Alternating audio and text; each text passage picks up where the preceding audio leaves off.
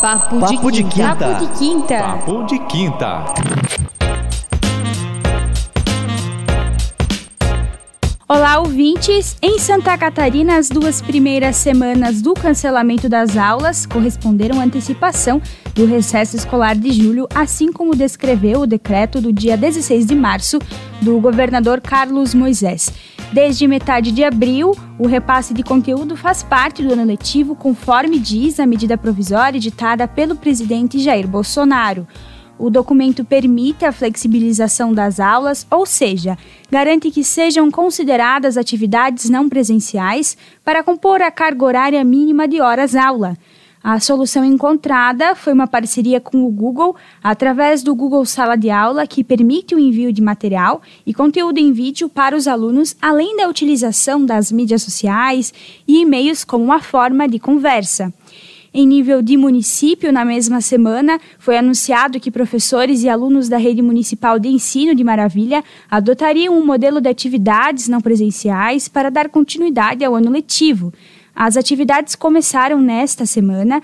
Uma das maiores preocupações no momento da criação do conteúdo foi que ele atingisse o maior número de estudantes. Como nem todos possuem internet em casa, a solução encontrada foi disponibilizar atividades impressas que são retiradas nas escolas. Cada unidade escolar ficou responsável pela organização e divulgação de datas de entrega para evitar aglomerações e garantir a segurança da equipe, dos alunos e responsáveis. Para falar sobre a dificuldade de encontrar soluções, pensando na educação, eu converso agora com a doutora Dilva Benvenuti, que faz parte do Conselho de Educação. Ela é presidente do Conselho nível municipal. Olá, Dilva. Olá, Diana. Ah, então, é um prazer estar novamente aqui. Agradeço imensamente pelo convite e acredito que nada mais propício do que o diálogo num momento ah, onde os reflexos de uma pandemia trazem ah, consequências talvez não, não tão boas, até porque nós estamos vivendo ainda ah, no meio de todo esse, esse tiroteio, como eu costumo dizer, e estamos aí tendo que encontrar alternativas, né, Diana, sem podermos utilizar como referência modelos que, que acontecem em outras regiões ou países. Então, é um prazer estar aqui para que a gente possa fazer algumas reflexões. Pensando nisso, então, como que foi a decisão de, de como seriam as coisas, como as decisões foram tomadas a nível de conselho? Então, Diana, primeiramente... Uh, nós imaginamos que não fôssemos dispensar tantos dias as aulas. Tendo em vista, então, todo o decreto da, do, do governo estadual, o Conselho também precisou se reorganizar. Uh, então, representando uh, essa equipe de profissionais e pais e alunos que fazem parte do Conselho, nós uh, fizemos uma primeira conversa, então, com a Secretaria Municipal de Educação, com os coordenadores pedagógicos, alguns diretores de escola, e fomos discutindo, então, uh, possibilidades de encaminhamentos, então, uh, de atividades pedagógicas para as casas dos alunos que estão matriculados na rede municipal. Com certeza, Diana, os problemas foram inúmeros. E a primeira etapa, então, foi... A, a organização de um diagnóstico, onde uh, foi possível perceber uh, o percentual de crianças e jovens que teriam acesso, então, às mídias, que teriam acesso e possibilidade de desenvolver essas atividades. Uh, Para começar, eu queria dizer que o computador não, repre- não representa toda a tecnologia. Então, ter um computador não significa, ou ter um bom celular não significa que esse aluno vá dar conta de todos esses, esses desafios. Então, por decisão, uh, nós pensamos em fazer por etapas, com um pouco mais de segurança. Como eu disse, Diana, hoje não tem nenhum país, não tem nenhum estado, não tem nenhuma rede que seja um exemplo nestes encaminhamentos. Todos estão fazendo, uh, tentando acertar, avaliando, acompanhando, mas nós não temos uma referência, um modelo para estar desenvolvendo. Então, todos estão tentando, ninguém está errado e nem certo, nós estamos tentando fazer o melhor. Então, a partir de hoje, as crianças a partir dos quatro anos, que é a etapa obrigatória, uh, começam, então, a receber as intervenções pedagógicas e os acompanhamentos por parte dos professores. No meio de todo esse movimento, a gente sabe que tem os que são a favor, os, os que são contra, mas, uh, como educadores, pensamos que as crianças uh, e os adolescentes se acostumam muito fácil a não fazer nada. Então, nós precisamos, sim, estar mexendo, estar organizando atividades, estar estimulando para que eles continuem em processo de aprendizagem e desenvolvimento. Isso não quer dizer que nós vamos colocar a escola dentro de casa. Não, nós vamos oportunizar atividades e com retorno, acompanhamento de professores para a gente ocupar um tempo.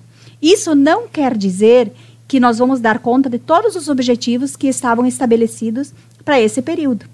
Então, nós corremos o risco, sim, de no retorno ter que reorganizar o calendário, reorganizar atividades, uh, fazer acompanhamento dessas crianças, fazer recuperação, porque nós vamos ter um, um acompanhamento à distância. É, e fica complicado para pensar que lá em casa tem alguém que vai fazer o papel do professor. Então, eu acho que inicia-se os encaminhamentos hoje, hoje. Vamos estar acompanhando a coordenação pedagógica, a Secretaria de Educação, que tem um papel maior nisso, estão fazendo todos esses encaminhamentos, com certeza na melhor das intenções, e vamos aí, então, avaliando e acompanhando e desejando que logo esse período passe.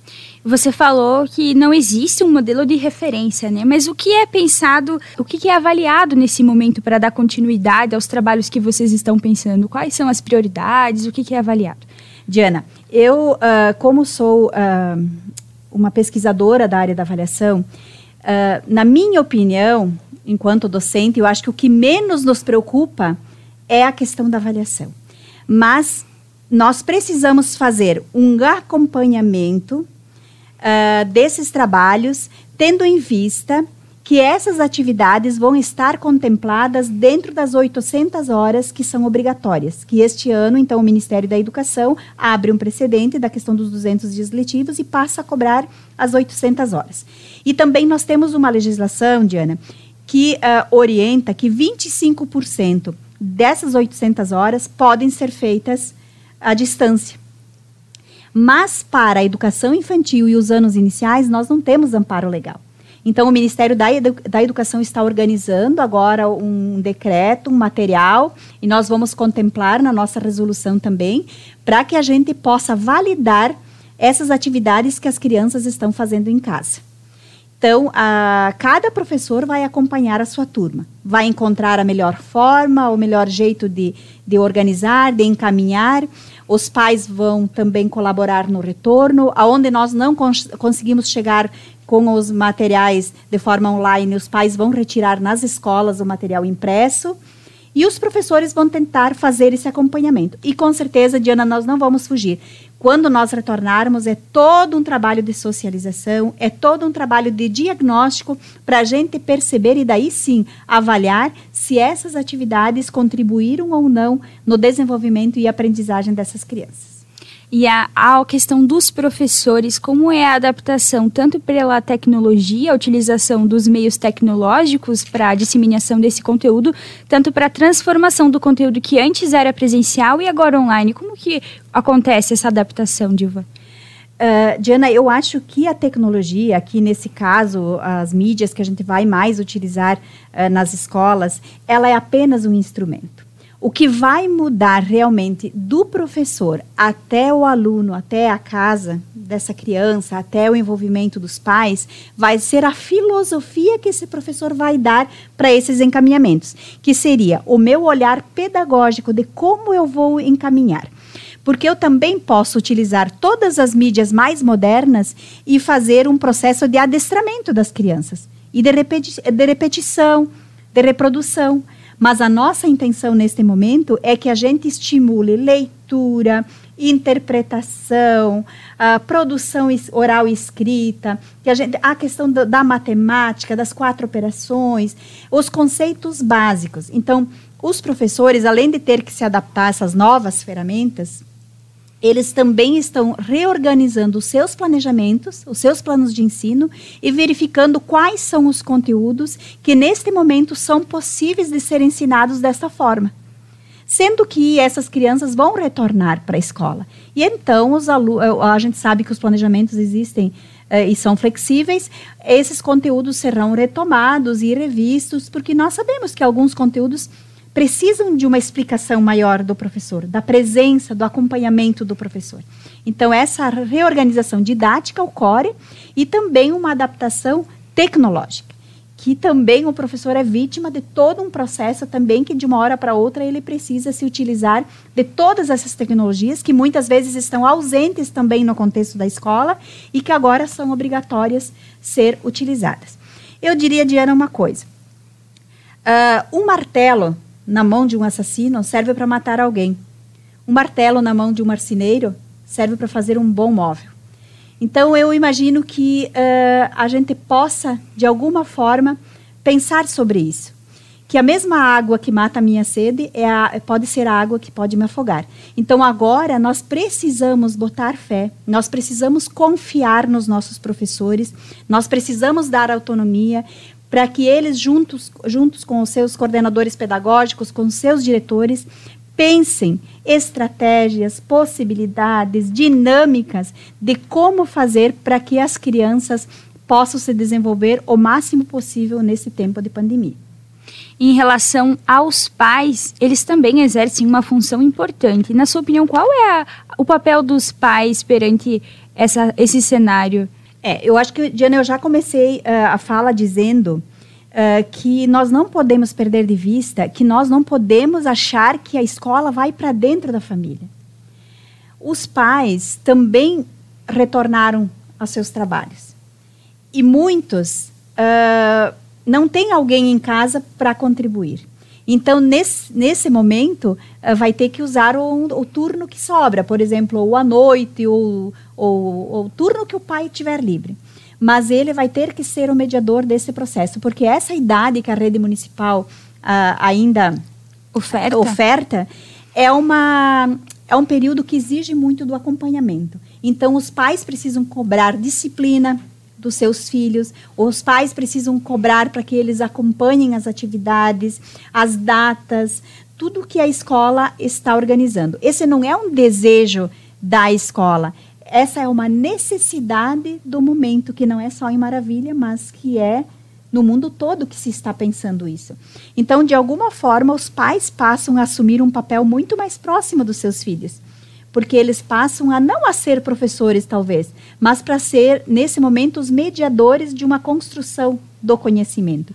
E quem sabe esta marca depois uh, fique e que os pais continuem acompanhando, então, as crianças nesse processo de aprendizagem, porque a L D B deixa bem claro que a educação é a responsabilidade da família e da escola e, e do poder público em si, mas que os pais precisam... Uh, uh, precisam estar próximos, precisam acompanhar, precisam cobrar. Às vezes a gente percebe que os pais dizem, mas a gente não tem a mesma força que os professores têm.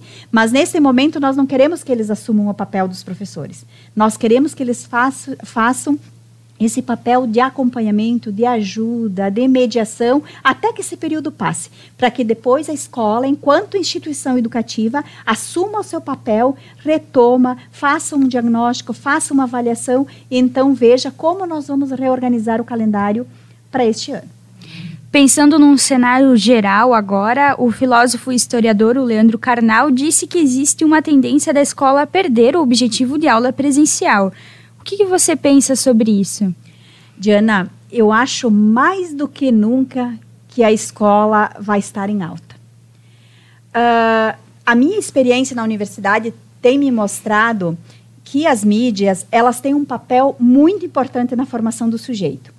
Mas que a minha presença em sala de aula enquanto docente, que o meu olhar, a minha proximidade com o aluno faz grandes diferenças. Então, quando o aluno tem que te fazer uma pergunta na sala de aula, uh, pode que ele não faça esse mesmo questionamento de forma online. Então, se a gente pensa nesse sujeito aberto, uh, crítico, inovador, curioso, pesquisador, investigativo, uh, uh, eu penso que a escola volta com tudo e com muita força. Porque a escola, ela tem um papel fundamental, que é a questão da sociabilidade das crianças, que é ensinar elas a conviverem com o contraditório, com os diferentes, com, com as, uh, as, diferen- as diferenças em todos os sentidos, com as diferentes culturas que cada criança traz a sua, uh, com a, a, o desenvolvimento de habilidades motoras e o carro-chefe de todo o processo de educação, que são as linguagens. Então, isso é uma coisa que fica difícil a família desenvolver. A própria capacidade de curiosidade, investigação, a própria questão uh, do desenvolvimento das emoções. Uh, tem uma fala do, do Valão que ele diz uh, que para desenvolver as crianças é preciso alimentá-las com comida e relações. E essas relações, elas se dão no contexto da escola. Então, Diana, eu não sei se eu sou muito otimista, mas eu penso que nós vamos voltar de, um, de uma pandemia uh, muito melhores nesse sentido, em termos de valorização de professores, em termos de valorização do espaço institucional, que é a escola, que é a própria universidade, que talvez com adultos essa é uma ferramenta que pode ser encaminhada. Mas, como eu te disse, vale muito de quem está por trás desse encaminhamento. Porque o que, que existe hoje? Hoje existem vendas de diplomas. E isso me assusta. Agora, é a filosofia que eu dou para a máquina. Não é que eu sou contra da E A D. Não, eu sou contra da forma que a gente disciplina, que a gente reproduz. Agora, se eu tenho uma proposta que constrói sujeitos que dão conta dos desafios desse mundo contemporâneo, não tem porquê. Agora, para as crianças, adolescentes e jovens, as mídias são importantes como suporte, é apenas uma técnica. Diana, eu diria, você tem um micro-ondas na tua casa, ele é apenas uma máquina. Ele é oculto. Eu penso que é, ele é um conhecimento oculto. Agora, se, se eu disser para ti, você, se você usar o micro-ondas, ele pode te trazer algum problema, ou se você usar o micro-ondas, a tua comida fica rápida, fácil. Então, as decisões de quem está do outro lado da máquina, que é de, dessa tecnologia, é que vai fazer a grande diferença. Eu acho que as tecnologias vão estar mais presentes na escola a partir de agora. Quem sabe investimentos maiores também nesta área. Mas acho mais do que nunca que nós vamos, ter, que nós vamos voltar com uma, com uma ideia de escola bem forte e bem necessária. E até porque... Se você for olhar, você for olhar um pouco, Diana, os países uh, que, que se desenvolveram, que passaram por pandemias uh, e que hoje se desenvolveram, por exemplo, a própria Coreia, em mil novecentos e sessenta, ela tinha o mesmo desenvolvimento que o Brasil.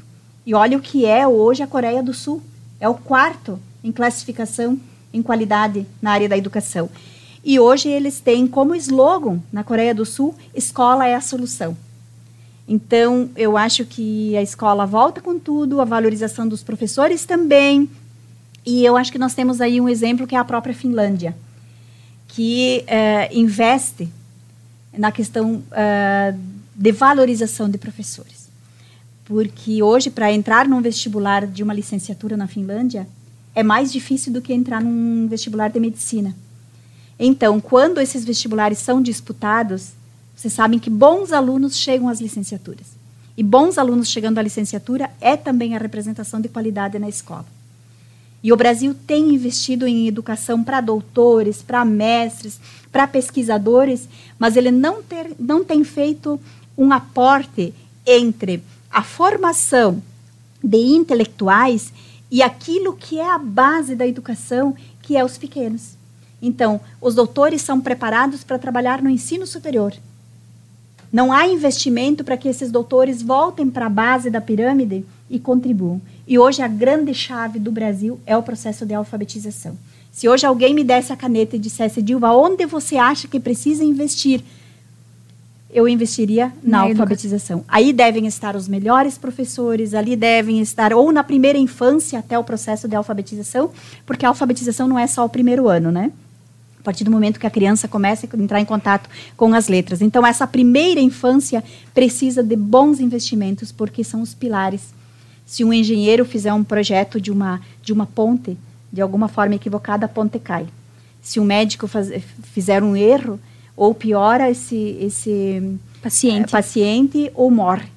E o professor? O que, que acontece? E hoje nós temos um grande percentual de alunos semi-analfabeto, pessoas que não sabem interpretar um texto, que não dão conta das, do que é básico para conviver em sociedade, não dão conta nem das quatro operações, leitura, escrita. E, Diana, aí já tem comprovação de que o jovem de hoje lê muito mais que o jovem de antigamente, que era uma leitura que eu não tinha.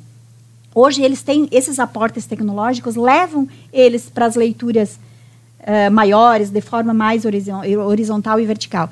Só que o que talvez a gente não tenha é uma amarra de todos esses conhecimentos, é saber o que realmente teria validade para esse momento e para o futuro. Mas uma coisa a pandem- pandemia nos mostra, que todos nós precisamos estar muito bem preparados para os desafios que vêm, para os problemas que nós vamos ter que enfrentar. E eu acho que esse é o desafio também da escola. Essa adaptação foi um grande desafio, esse lugar não é meu de fala, e sim da Dilva. E aí eu queria saber, em relação à edu- educação inclusiva, como ficam os, os estudantes que precisam de segundo professor nesse momento? Sim, Diana, quando a gente planejou esses encaminhamentos da Rede Municipal de Ensino, a gente tem pensado também no segundo professor. Então, todas essas crianças também são atendidas. De alguma forma, os professores vão estar encontrando em contato com as famílias, vão encaminhar atividades. E, com certeza, não é a mesma coisa, volto a dizer, de ter essa criança próxima, poder olhar, ver o seu desenvolvimento, a sua sociabilidade com as demais crianças, que é o foco de, dessa, dessa, desses alunos. Mas, com certeza, eles são olhados e são atendidos também neste momento. Eu agradeço a sua presença, Dilva. Muito obrigada pela participação e pela exposição de tudo que foi pensado e planejado, pensando sempre no melhor, né? Sim, Diana, eu agradeço a oportunidade e gostaria de deixar destacado que a escola, ela não é uma carne, não é uma máquina de moer carne, né? A escola, ela é um lugar especial. E como diz Francis Bacon, uh, um filósofo do século dezesseis e dezessete, ele diz que saber é poder. Então, hoje, muito mais importante do que a própria economia é, é, a, educa- é a inteligência, é a capacidade de, de fazer ciência, é, de pesquisa. Então, o conhecimento hoje é o centro de todo o processo.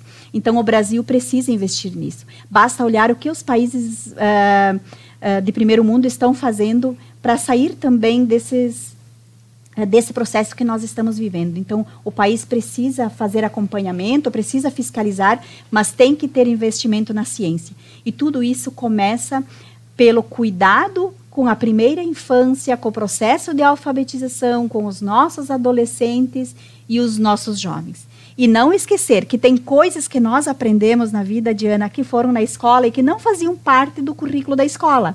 Mas eu me lembro, por exemplo, que andar de bicicleta eu aprendi com os meus colegas na escola, porque só um colega tinha bicicleta. E hoje eu perguntei para um menino e perguntei o que, que você aprendeu na escola que não foi uma orientação do professor. E ele disse, aprendi, aprendi a andar de skate, e o skate era do meu colega. Então, são coisas que nós aprendemos... Que se uh, repete? Que se repete e que a gente aprende nos corredores da escola, no pátio... nos momentos de lazer, na chegada. Então, a escola... Através da socialização também, né? Através da socialização dos sujeitos. Então, mais do que nunca, é o meu desejo que a escola volte com tudo.